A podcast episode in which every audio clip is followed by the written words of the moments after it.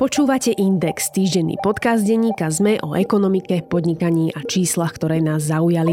Som Eva Frantová a v tejto epizóde sa spoločne s vedúcim oddelenia prognóz a modelov Národnej banky Slovenska Miroslavom Gavurom pozriem na to, čo nás v tomto roku v ekonomike čaká. Najprv však krátke ekonomické správy z domová zo sveta.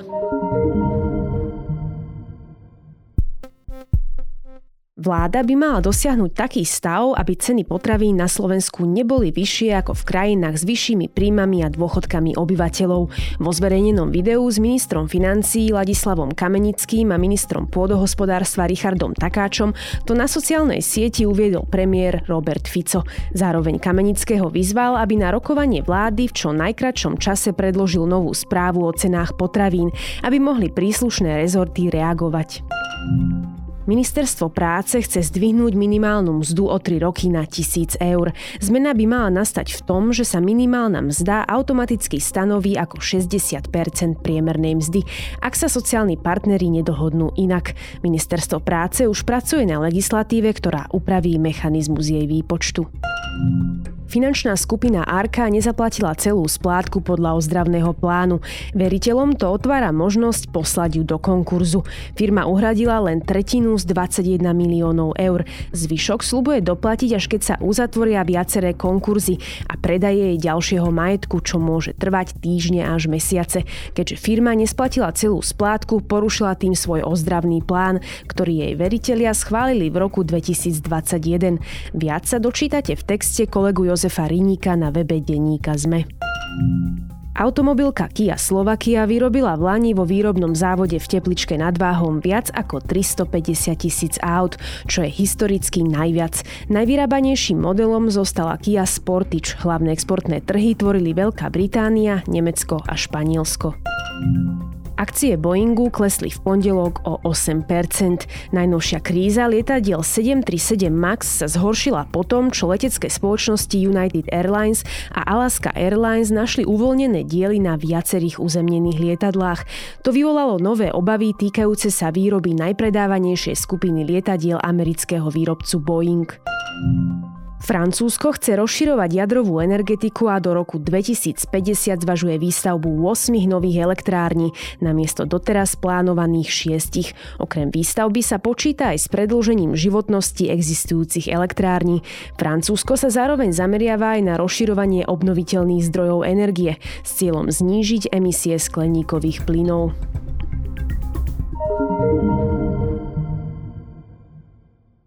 Keď do nového roka vstupujete po časoch pandémie, následnej vojny a energetickej krízy, často je na mieste pocit, že už nás ani z pohľadu ekonomiky nič nemôže prekvapiť. Po rokoch naozajstných zvratov sa však o to ťažšie predpovedá, čo bude ďalej. Národná banka Slovenska sa o to pokúsila vo svojej zimnej makroprognóze, kde okrem celkového vývoja ekonomiky posudzuje aj ďalšie aspekty, ako je vývoj na pracovnom trhu, či to, ako sa tento rok zmení dostupnosť bývania. Na čo sa teda v tomto roku pripraviť? Skončí sa zdražovanie, porastú mzdy a čo v praxi prinesú všetky sociálne opatrenia, s ktorými prišla nová vláda? Aj na tieto otázky sa budem pýtať vedúceho oddelenia prognóz a modelov Národnej banky Slovenska Miroslava Gavuru. Pán Gavura, čo bude mať na slovenskú ekonomiku najväčší vplyv v roku 2024? Tak tým, že sme malá otvorená ekonomika proexportne orientovaná, tak samozrejme je veľmi dôležitý predpoklad, e, ako sa budú vyvíjať globálne trhy a hlavne e, ekonomický vývoj u našich obchodných partnerov. Tu a hlavne, keď sa pozrieme na Nemecko, ale celkovo tí naši najvýznamnejší obchodní partnery sa troška trápia a budúci rok e, očakávame, že príde iba k miernemu oživeniu. Takže na, na exportnú výkonnosť sa nemôžeme spoliehať. No a z domácich faktorov samozrejme ten najdôležitejší, ktorý bude e, ovplyvňovať tak ekonomický vývoj, ako aj vývoj inflácie, tak je to súbor e, opatrení, schválených opatrení e, vládnych, ktoré sú obsahom aj rozpočtu verejnej správy na rok 2024. Dá sa čakať rast ekonomiky Slovenska?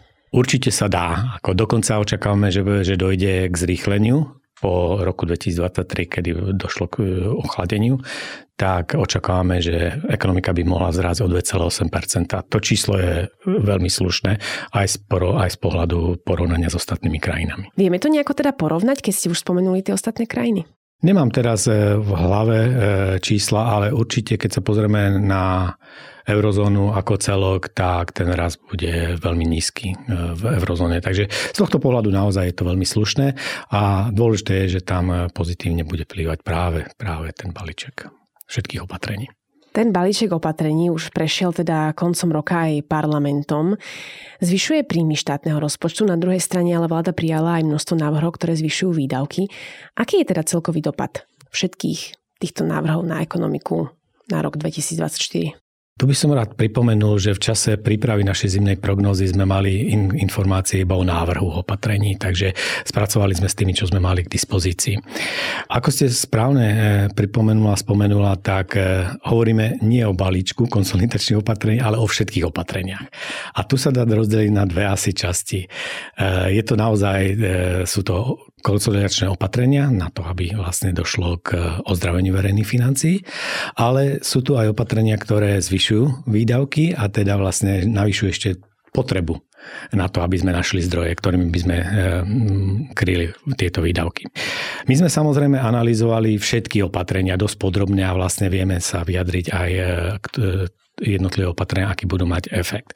Samozrejme je prekvapujúce, že tie konsolidačné opatrenia, či už na strane príjmov, teda zdanenia ostatných poplatkov, alebo na strane výdavkov v smere zníženia výdavkov, tam je, sa jedná o cieľ e, znížiť výdavky e, verejnej správy, tak Samozrejme to nie je prekvapivé, že, že to má negatívny efekt eh, na ekonomický vývoj eh, v budúcom roku. Čo ale prevládne? Prevládnu práve tie dodatočné výdavky a tam sú v podstate tri veľké kategórie. Najvýraznejšie je rozhodnutie o energopomoci, o zmrazení regulovaných cien energií pre domácnosti, ale samozrejme potom je tam aj pomoc s hypotékami, splácaním hypoték eh, alebo 13. dôchodky. Tieto tri opatrenia, ktoré navyšujú výdavky, budú hrať prím budúci rok a keď to tak suma sumárum e, môžeme povedať, tak ten výsledný efekt na ekonomiku je prorastový plus 0,5 keď sa bavíme o roku iba 2024. No a keď sa bavíme o tých ďalších rokoch? No, toto je veľmi dobrá otázka, pretože treba sa pozrieť aj, my to troška tak nazývame, že je to ako hod bumerangom, že najskôr fajn, pozeráme sa, tešíme sa, kde letí, ale potom nás môže trafiť do hlavy. A presne o tom to je. Ak som spomínal, že ten najvýraznámnejší efekt e, má práve tá energopomoc, tak e, jednoducho raz sa musíme stretnúť s realitou a ceny energii pre domácnosti sa musia priblížiť e, k trhovým nákladovým cenám komoditnej zložky. Takže toto bude mať za následok a spolu vlastne aj s, doda- s nejakým dynamickým pôsobením ostatných konsolidačných opatrení bude mať za následok, že ekonomika v roku 2025 a 2026 sa ochladí a možno očakávať spomalenie, hlavne v tom dlhšom horizonte.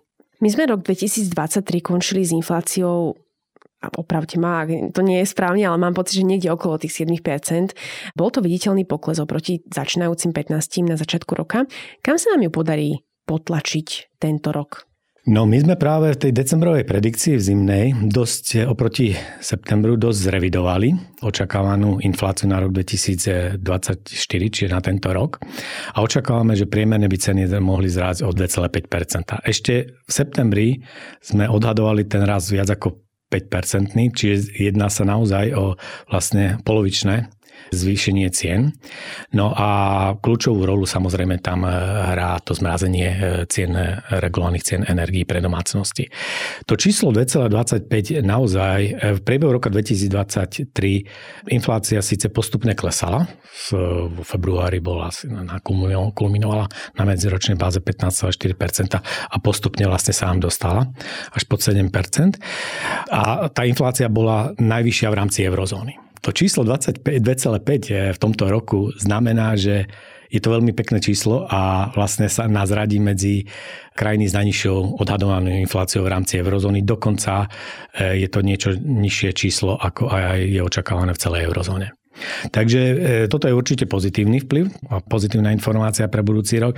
Dokonca možno v niektorých mesiacov môžeme očakávať, že inflácia sa približí aj k 2%. Hovoríme o tých energiách, oni vlastne najviac tlačia infláciu na, na rok 2024 dolu. Či sa ich vláda chystá dotovať ďalšie roky 2025 a 2026, to zatiaľ nevieme. Mala by? Respektíve, čo sa stane, ak nebude a zrazu ľudia budú konfrontovaní s tými cenami, aké reálne sú? Musíme si otvorene povedať, že schéma energetickej pomoci e, v podobe plošnej pomoci má veľa úskalí. Čo je vlastne aj vyššie miliarda eur. Je to, potom. áno, pre tento rok e, v podstate sa plánuje, že, že to bude niekde 1 až štvrť miliardy.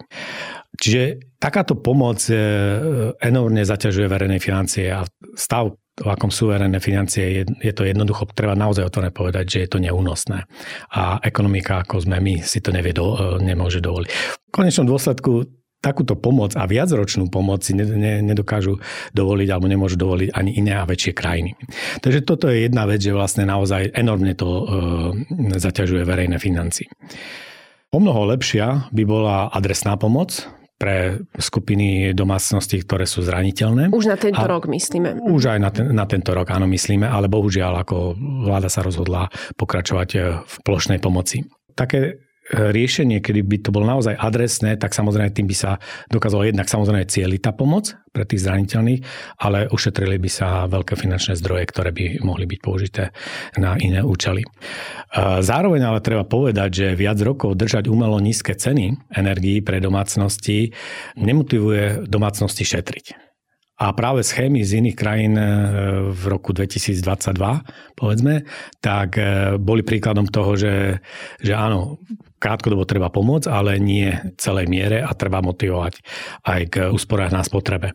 A nie je to len o tej úspore, ale je to aj dôležité. Musíme si uvedomiť, že asi sa nevrátime s veľkou pravdepodobnosťou do obdobia pred energetickou krízou, čiže pred roka 2021 a jednoducho e, ceny energií, komoditné ceny energií budú na vyšších úrovniach a tam musíme vlastne sa aj dostať e, s, e, s, tými cenami pre domácnosti.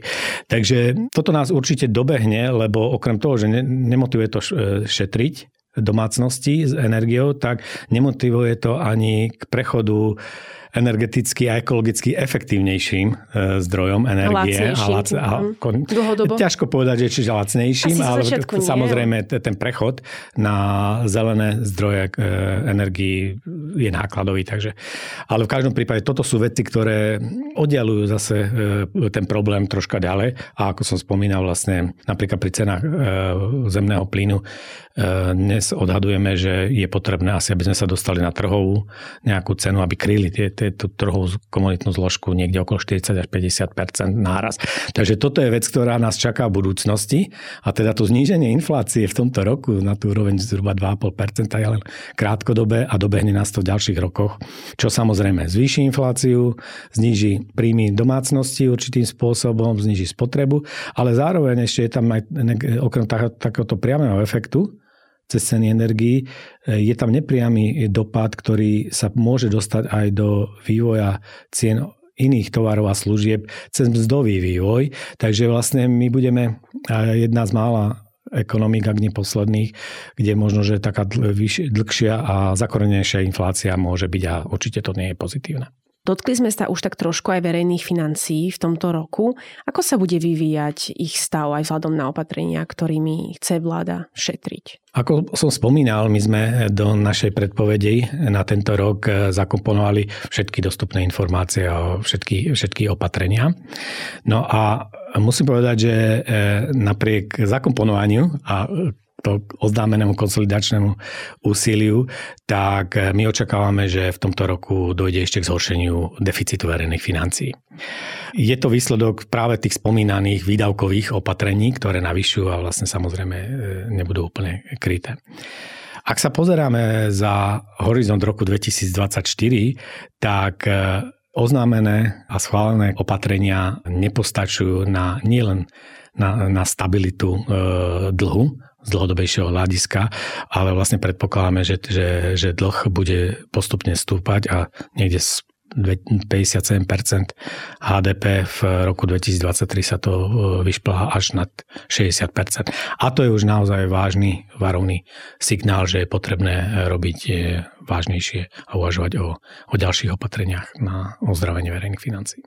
Je to spôsobené aj tým, že v podstate vláda predstavila nejaké opatrenia na výdavkovej a príjmovej strane a tie opatrenia na príjmovej strane poväčšine nie sú dlhodobého charakteru, na rozdiel od tých výdavkových. Ak sa bavíme e, v horizonte do roku 2026, čo aj, aj náš horizont našej prognózy, máte pravdu, ak tento typ e, opatrenia pri stránke je určitým spôsobom naozaj krátkodobého charakteru a môže postupom času samozrejme e, sa znižovať.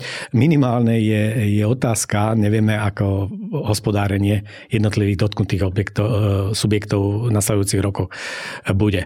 Ale nie je to toto ten primárny dôvod, prečo vlastne dlh bude raz. Jednoducho konsolidačné úsilie a opatrenia na strane výdavkov a nedostatočné, povedzme, na strane výdavku v podobe šetrenia, tak nám predstavujú veľké riziko a z tohto titulu ten by mal rásť. Inflácia v roku 2023 spôsobila, že ľudia neboli schopní odkladať si nejakú finančnú rezervu bokom, častokrát už ako keby išli do tých svojich úspor. Vy ste to aj v majovom blogu rozdelili, že peniaze posúvali len do tej fixnej rezervy, čo sú teda nejaké splátky úverov alebo odklad na dôchodok, ale tá flexibilná úspora šla bokom alebo nemali na ňu peniaze. Je výhľad na rok 2024 pozitívnejší? Určite je. A aj z toho titulu, že naozaj to spomalenie inflácie bude veľmi výrazné. Očakávame, že po dvoch rokoch prepadu reálnych príjmov v tomto roku naozaj e, bude rast miest e, hodne vyšší, ako je e, rast cien zhruba očakávam, že to bude minimálne 4% ten rozdiel. Takže e, finančná situácia domácnosti tento rok by sa mal dostatočne zlepšiť na to, aby nám peňaženkách alebo ľuďom peňaženkách ostal dostatok prostriedkov na to, aby mohli znova oživiť e, spotrebiteľský apetít, aby vlastne mohli nakupovať viac ako v predchádzajúcom roku, ale zároveň ostanú, bude dostatok zdrojov aj na to, aby si obnovili úspory, čiže čas budú môcť aj e, sporiť. A aký rast miest teda očakávame, lebo mňa trochu znepokojujú aj tie navýšené zdravotné odvody, ktoré majú platiť zamestnávateľia, že to ich možno bude, aspoň ja som si to tak predstavovala, že ich to bude odrádzať od toho, aby dávali zamestnancom viac, tak čo predpokladáme? My v našej predpovedi predpokladáme, že v tomto roku by mohli mzdy zrásť zhruba o 6,5%. Pri 2,5% inflácie to je presne tých 4 percentuálne body rozdiel, čo som e, spomínal. Je to síce menej ako v roku 2023, kde sme mali takmer 2% rast miest, e, ale vzhľadom na tú nízku infláciu, tak e, je, tá pozícia e, domácnosti sa, sa o mnoho zlepší. Tým základom a, a čo hrá v prospech mzdového rastu, tak sú určite pnutia na trhu práce. Máme, máme naozaj nedostatok pracovnej sily a toto je to, čo možno vyjednávacia e, sila zamestnancov, či už pri zmene zamestnania alebo nových uchádzačov, je, môže byť relatívne silnejší vyššia a teda toto je ten taký ten pozitívny e, faktor, ktorý môže tie mzdy e, ešte aj možno potiahnuť viac, ako predpokladáme. Na druhej strane naozaj nás neteší, že jedno z opatrení je aj e, opatrenie na zvýšenie nákladov práce v podobe teda zvýšených e, zdravotných odvodov. My predpokladáme, že naozaj v niektorých e, podnikoch, v niektorých firmách môže sa nastať taká situácia, že, že naozaj nebude priestor na to, aby naozaj zo, zo svojich dodatočných zdrojov kryli tento náklad a môžu preniesť toto bremeno na ťarchu zamestnancov, čo znamená, že že možno ten mzdový rast tých zamestnancov bude o niečo nižší, ako by bol, keby toto opetrenie e, nebolo v, v praxi. Môže sa to týkať hlavne firiem, ktoré operujú na zahraničných trhoch, čiže majú problém s konkurencieschopnosťou, alebo kde tam je zahraničná vlastnícká účasť, kde naozaj samozrejme tí zahraniční majiteľia tých zaujíma zisk a nejaké tie domáce e, faktory a náklady, tak e, tie jednoducho sa budú musieť nájsť niekde inde zdroje. Keď som sa s analytikom Matiom Horňakom bavila o roku 2023 a zhodnocovali sme ho po nejakej ekonomickej stránke, on mi spomínal, že sme nevyužili potenciál príchodu ľudí z Ukrajiny ako v smere nová pracovná sila a takisto sme mali aj vypuklý problém v súvislosti s ľuďmi, ktorí odchádzali do predčasného dôchodku hlavne koncom roka. To vieme, že aj sociálne poisťovne ani nestíhali vybavovať a museli predlžovať eh, pracovný čas. Čo v otázke pracovného trhu čakať v roku 2024? Trh práce bol relatívne stabilný a robustný aj v roku 2023, kde bolo, naozaj boli signály ochladenia nielen našej ekonomiky, ale hlavne v zahraničí a, a ten trh práce bol relatívne odolný. Tam je viacej faktorov, prečo to e, takto bolo, ale čo je dôležité, že v tomto roku očakávame e, mierne oživenie zahraničného dopytu domácej ekonomiky a teda aj tvorbu dodatočných e, pracovných miest. Takže z tohto pohľadu ako na trhu práce nevidíme problém, e, že by mali byť nejaké veľké hromadné prepušťania, práve naopak. A som spomínal, že máme veľa e, neobsadených miest. No a je to pravda, vlastne my ten potenciál, ktorý sa nám naskytol v podobe utečencov z Ukrajiny, sme nedostatočne, nedokázali dostatočne využiť. Objektívne treba povedať, že je tam veľa legislatívnych legislatívnych prekážok. Toto bol taká vec, ktorá naozaj nám padla, keď to tak ľudovo poviem, ako keby e, z neba, lebo keď sa pozrieme na našu demografickú krivku, tak nie je to len o krátkodobom vývoji, ale vlastne my dlhodobo a čím ďalej e, do budúcnosti budeme mať väčší problém s pracovnou silou. Takže vlastne toto bolo také testovanie, či dokážeme využiť tú pracovnú silu. Nedokázali sme. A keď sme aj dokázali, tak e, bohužiaľ práve pred cez, cez tie legislatívne e, bariéry a prekážky veľakrát e, skúsená pracovná sila so skúsenosťami pracuje v menej náročných pozíciách. Takže naozaj tam sme oproti ostatným krajinám vôbec tú situáciu nevyžili. Čo sa týka toho takého jednorázového alebo väčšieho odchodu do predčasného dôchodku, áno, áno, toto je vec, ktorá v podstate tú situáciu na trhu práce ešte ešte len e, stiažila. E, uvidíme, ako v tých dotknutých profesiách a, a, a možno, že odvetviach e, sa to nakoniec tento rok vyverbí, či už nájdu náhradu pracovnej síly, alebo môže to vyústiť práve o zvýšenom boji o, o pracovníka a tým pádom aj v rýchlejších rastoch miest.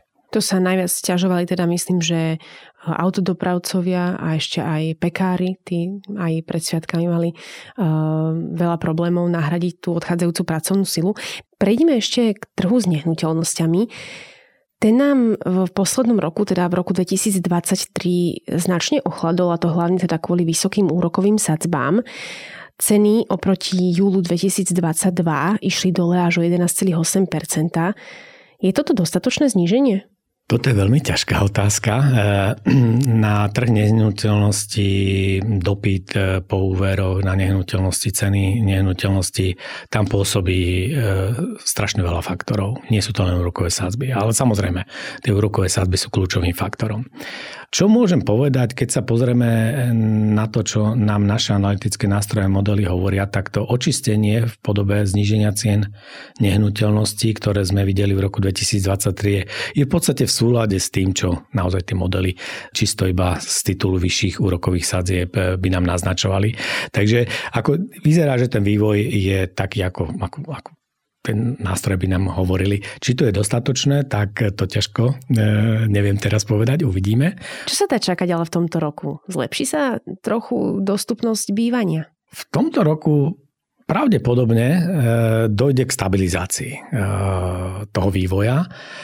A čo sa týka, myslím, ako cien nehnuteľnosti a čo sa týka dostupnosti, tak Áno, tá dostupnosť sa zlepší pre domácnosti už len z titulu, že finančná situácia sa domácnostiam zlepší, takže v podstate budú mať ľahšiu dostupnosť jednak k úverom, ale aj splácať úvery. Ratingová agentúra Fitch Slovensku znížila rating na úroveň A- so stabilným výhľadom a teda je to najnižší rating, aký Slovensko malo od roku 2024. Deje sa tak aj vzhľadom na plány vlády, akým spôsobom chce, povedzme, že konsolidovať verejné financie. Čo to pre krajinu znamená, respektíve prečo by nás malo zaujímať, aký rating má krajina? Hodnotenie krajiny eh, ratingovými agentúrami v podstate môžeme sa na to pozrieť, že je to také objektívne zrkadlo o tom, v akom stave je ekonomika, kde smeruje, o verejných financiách, udržateľnosti verejných financií, nielen dnes, ale aj z dlhodobejšieho hľadiska. No a keď e, dochádza k zníženiu ratingu a hodnotenia krajiny, znamená to, že niečo nie je v poriadku. A je to vlastne ten varovný signál, že pozor, že to okolie, trhy finančné, investori nás môžu vnímať ako nie už takú dobrú krajinu na investovanie a prílev kapitálu. Takže jednoducho treba sa pozrieť e, e, zdravo odvážne do zrkadla a samozrejme tam si treba priznať, že sme v zlom stave a toto je výsledok. Keď sa ale pozrieme, že čo zatiaľ na tých finančných trhoch vidíme, tak e, nedošlo k nejakému výraznému e, zmenu, e, výraznej zmene. Čo znamená, že vlastne toto nebolo prekvapenie a dalo sa očakávať. Tu je ale dôležité povedať, že uvidíme tento rok. Ten varovný signál je dôležitý preto, aby naozaj sme prišli s kredibilným plánom ako sa dostať na udržateľnú trajektóriu našej dlhovej služby a verejných financií a samozrejme ako riešiť aj možné nerovnováhy v ekonomike. No a samozrejme, ak neprídeme, tak môžeme sa dočkať, že aj ostatné agentúry môžu prehodnotiť naše hodnotenie ratingu. No a čo to znamená? E, tak zatiaľ hovoríme, že nič vážne sa e, nedeje, e, aspoň na, na trhoch, ale samozrejme, ak naozaj tá dôvera v ekonomiku sa naštrbí a nebude pozitívna, tak tak samozrejme znamená to, že sa zvýšia náklady na financovanie nie, nie len chodu štátu, ale aj súkromného sektora v podobe zvýšenia úrokových sadzieb, znížený prílev zahraničného kapitálu. Jednoducho nebudeme lákať, lebo tá návratnosť kapitálu bude jednak rizikovejšia, čiže preto si aj budú pýtať vyššie výnosy. A to už potom tým pádom hovoríme aj o tom, že je ohrozená možno, že aj trajektória konvergencie z dlhodobého pohľadu ekonomiky. Takže tie konsekvencie potom budú nielen pre štát, ale samozrejme aj pre firmy, pre domácnosti. Vy ste prognozu ako Národná banka Slovenska zverejnili v decembri, v čase, keď sme ešte nemali schválený štátny rozpočet. Parlament stále rokoval. Ako sa v takejto situácii predikuje? No, pravdu povediac. Áno, bola to neštandardná situácia a, a e, konkrétne e, pri tejto zimnej predikcii môžem otvorene povedať, že my sme museli e, pripravovať prognozu na, na novo. My sme ju mali hotovú, pripravovali sme ju v spolupráci s ostatnými centrálnymi bankami v rámci eurosystému a samozrejme, ale toto bol taký obrovský zásah, že vlastne museli sme ju pripravať na novo. Ale na druhej strane za posledné roky, keď si pozrieme od covidu, od pandemickej krízy, energetickej krízy, nič neštandardné a vlastne takejto podobnej situácii e, sme naozaj za posledné roky, kde naozaj ten vývoj je hektický, obrovská miera neistoty, tie základné atribúty, ktoré vchádzajú do tých predpovedí ekonomického vývoja, sa dosť dynamicky menia, takže veľa scenárov sa muselo robiť, takže bohužiaľ je to taký život, na ktorý sme si museli zvyknúť, ale áno, bola, bola to výzva. Hovoríte o neistotách, tak čo je hlavným zdrojom neistoty, ak hovoríme o vývoji slovenskej ekonomiky na roky 2025-2026? No, v podstate hovoríme o ekonomickom vývoji v tomto rozhovore, ale viac menej stále sa točíme a ten kľúčový atribút sú verejné financie, udržateľnosť verejných financií. Takže toto je asi najväčšia výzva a najväčšie riziko. Na rok 2024, na tento rok sme boli relatívne jasne e, popísané opatrenia ktoré vláda navrhla sa aj schválili. Problémom je, že pre ďalšie roky je tam veľmi málo konkrétnych návrhov. Vieme iba ten zámer, že to konsolidačné úsilie je niekde okolo 1% ročne, zniží schodok štruktúrálny, takže to je veľká miera neistoty. Teraz nejde o to o koľko, ale ten konsolidačný mix má obrovský efekt na to, že ako to ovplyvní infláciu, ekonomiku. Takže toto je asi najväčšie riziko ktoré nás čaká. Ešte na záver možno taká otázka na odľahčenie. Čo by ste si z pohľadu ekonomiky pre tento rok želali? Ja som to už naznačil, že a možno by som išiel ešte troška viacej do histórie. V podstate od roku 2008 my čelíme globálne strašne veľa kríza a, a samozrejme má to obrovský dopad aj na slovenskú ekonomiku. Takže prvé, čo by som si želal naozaj, aby tento rok e, sme boli bez krízy, aby sa naozaj situácia normalizovala a naozaj e, dostali sme sa do určitých pokojných vôd, ktoré znamenajú naozaj stabilita znamená zníženie neistoty a v podstate je to aj otázka toho, a že môžeme sa dostať na prosperujúcu trajektóriu. Takže toto je taká naozaj, že, že ale to není iba tohto roku, ale toto aj do budúcna samozrejme by bolo najlepšie, keby sme sa výrazným krízam už vyhli. No a z domáceho e, pohľadu, tak e, by som si želal naozaj pre všetkých aj občanov, ale aj e, súkromný verejný sektor, aby sme mali rozumnú, čitateľnú hospodárskú politiku, pretože iba taká vytvára naozaj podmienky na to, aby sme sa mali lepšie, aby bola prosperita nielen ekonomike, ale aj blahobyt ľudí a domácností sa zlepšoval. Toľko vedúci oddelenia prognóz a modelov Národnej banky Slovenska Miroslav Gavura. Ďakujem. Ďakujem veľmi pekne aj ja.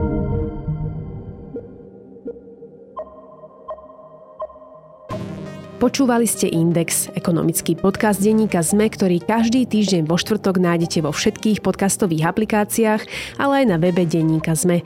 Som Eva Frantová a na tvorbe podcastu spolupracoval aj Marek Franko. Ak by ste mi chceli poslať vaše námety, alebo ste v podcaste našli chybu, pokojne sa mi ozvite na podcast index zavinačsme.sk.